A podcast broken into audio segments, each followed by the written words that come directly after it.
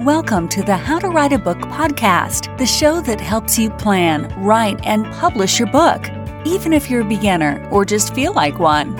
Now, for your host, she's written over a dozen books and helps others bring their books to life. Here she is, Maciel. All right, all right. Now, uh, welcome to episode 143. And this is tip number three for graphic novels.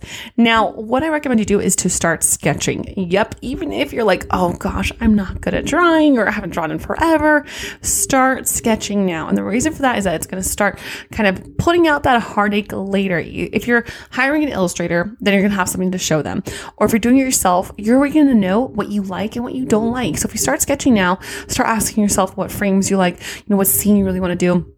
And one of the things I ask you to do is to just kind of give yourself that forgiveness. You know, they're not going to turn out great if you have not practiced art in a while or if you've never done art before but it's supposed to just mean something to you. It's supposed to convey the message to you. Is it clear to you? You know, do you like the composition of it? The composition is essentially how things are laid out. Um, so ask yourself these questions, start sketching and just having fun with it. Remember, it's all about having fun. I know, and the same for NaNoWriMo. It's about having fun. If writing isn't fun, then it's just work, right? And I think as Ray, Ray Bradbury says, writing should be fun. And graphic novels is writing. It's just, it's just merging mediums. All right. So thank you all for joining us in this episode 143 and if you've made it this far, um, this is day 23 for NaNoWriMo. And y'all, we are just days away um, from the United States Thanksgiving holiday, um, which I think generally is kind of like more of a family holiday. We I think we're trying to stay stray away from Thanksgiving and perhaps the history that be associated with it. Um, so I don't know what to call it now, but um, so in case anybody's listening and you're like, hey, I have this new name for it. Very cool. You can share that with me.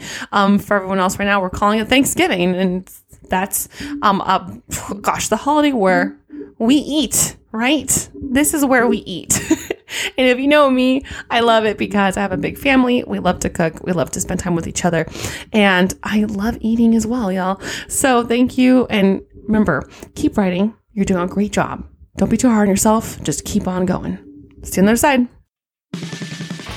Hey there, writer. Thank you for listening to the How to Write a Book podcast with your host, Maciel Valenzuela. If you like the show, we'd be happy if you left a review. For more information on writing and the writer's life, go to www.themaciel.com. That's www.themassiel.com. We'll see you on the other side.